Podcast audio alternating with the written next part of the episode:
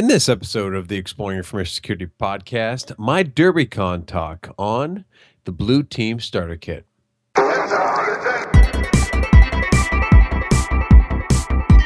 Welcome to the Exploring Information Security podcast, where you will learn, explore, and grow your security mindset.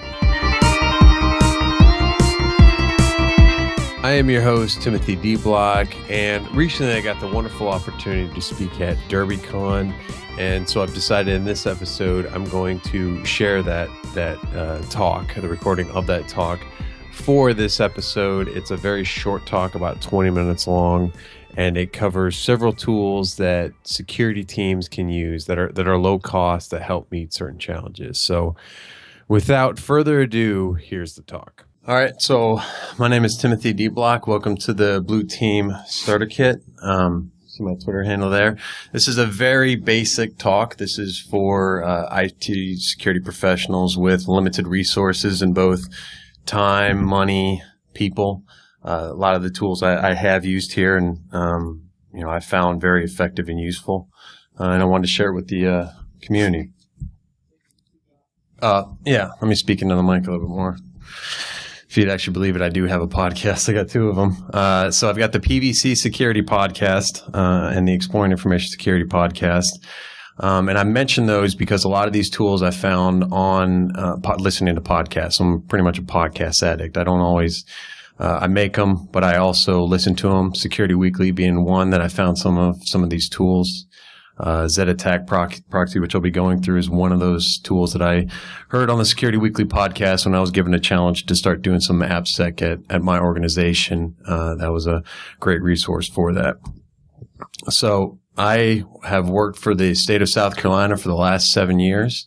Uh, any government employees know that uh, as a state employee, you have limited resources in both time, money, and people. So, uh, but we still got to get a job to do. So, um, this is uh, why I wanted to create this talk is because I figured there's a lot of other people out there that could use uh, these tools.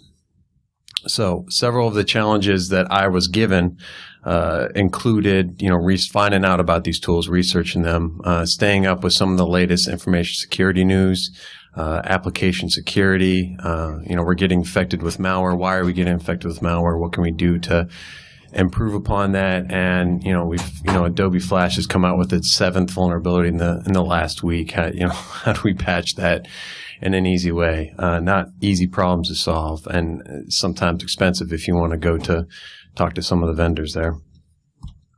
Uh, so right there are all the tools, just straight up. Uh, you got Google, Twitter, uh, OWASP, Z-Attack Proxy, Zap, uh, Mandiant's Redline tool, and uh, Microsoft's Enhanced Mitigation Experience Toolkit, otherwise known as EMET, uh, and then Admin Arsenal's PDQ deploy.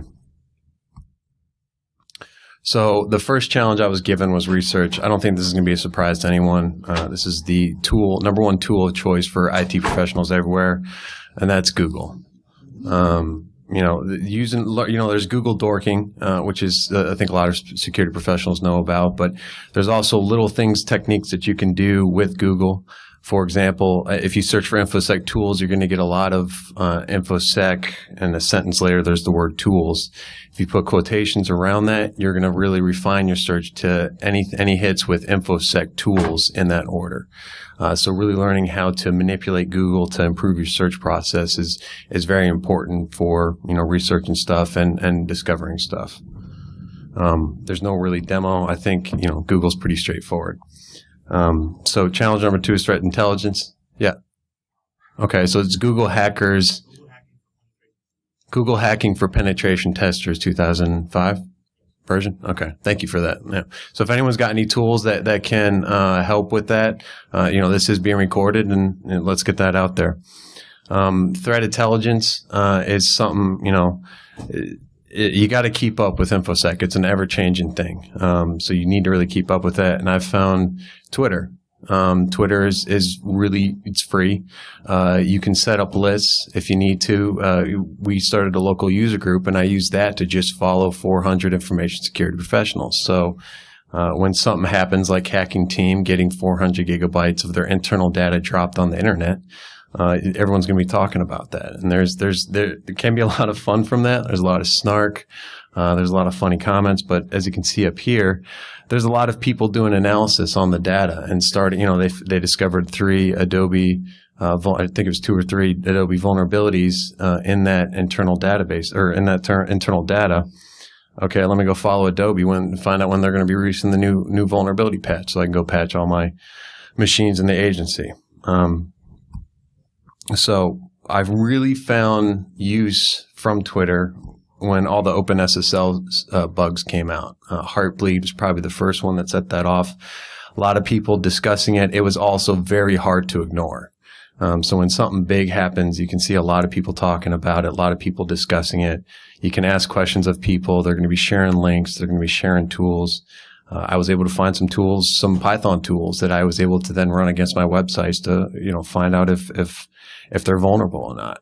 Um, so Twitter can, you know, don't overlook Twitter. Yes, there is drama, but you can, like any other appliance, you can tune that out. You can, if people are sharing, um, pictures of their kids too much and that, you know, not really giving you much value, you can unfollow those people. So it, the feed is very much up to you and how to control it. And it's free, of course. It's, of course, your behavioral data, but uh, my third challenge was web application security. So uh, I was uh, tasked with we got to start doing security assessments on all our applications. Go do that. Don't I have no idea how to do that. Like I mentioned on Security Weekly, I heard them talking about Z, Z the Z attack proxy, also known as ZAP. Uh, OWASP uh, puts that out. And for anyone that doesn't know, Open Web Application Security Project is a nonprofit open source community. So you can get a lot of valuable tools there for web application security, ZAP being one of them. Um, and there's, that's the interface right there. Um, so what you want to do is you first want to set up ZAP as a proxy and then you want to click on everything within that application, fill in, click on every link, fill out every form, submit every button. Uh, and then from there, you're going to start using some of the, the, the automated tools that they have there. I don't know how big that is.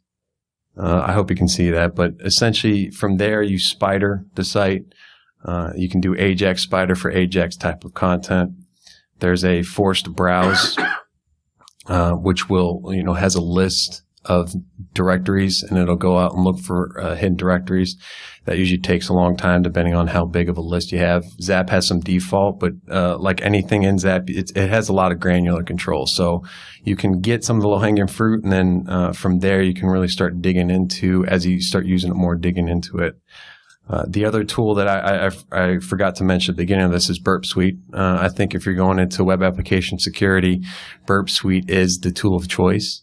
Uh, Zap has, I think, been catching up in terms of usability. Um, the downside to Burp Suite is that it is a $300 a year subscription. Zap is completely free. Uh, I've had developers uh, start using Zap uh, because we put this at the end of their process, and you know it's kind of like a test. So they wanted to figure out what they're getting wrong, and so I started working with them, and I was surprised when they came back and start were starting to run their own Zap reports.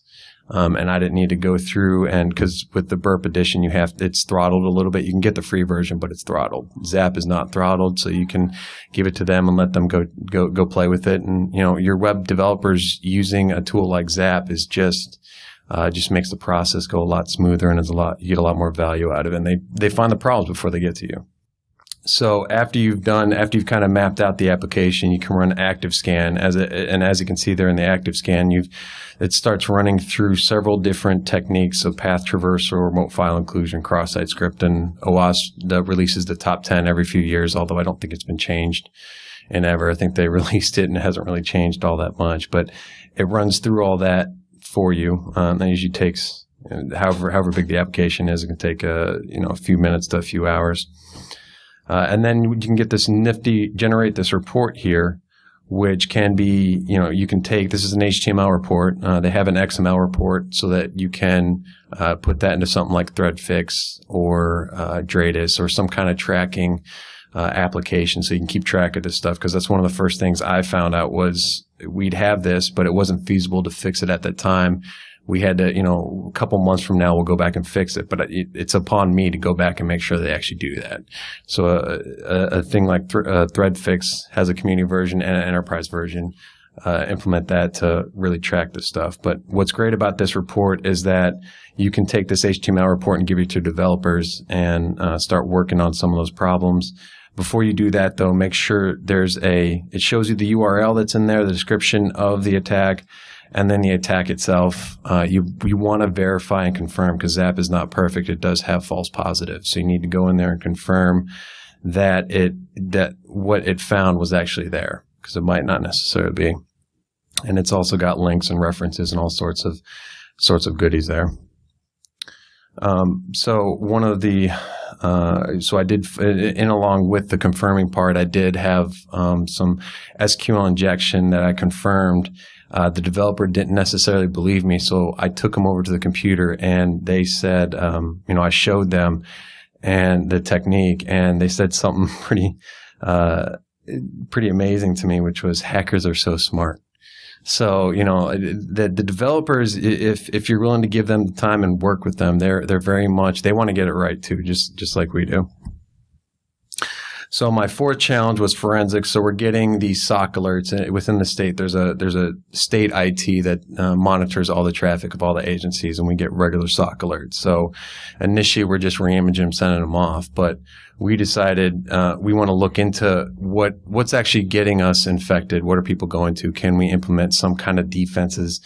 Or, you know, change some kind of web filter rule or something to, to stop some of these infections. And that's where uh, Mandiant Redline stepped in. There is uh, the alternative tool to this is volatility.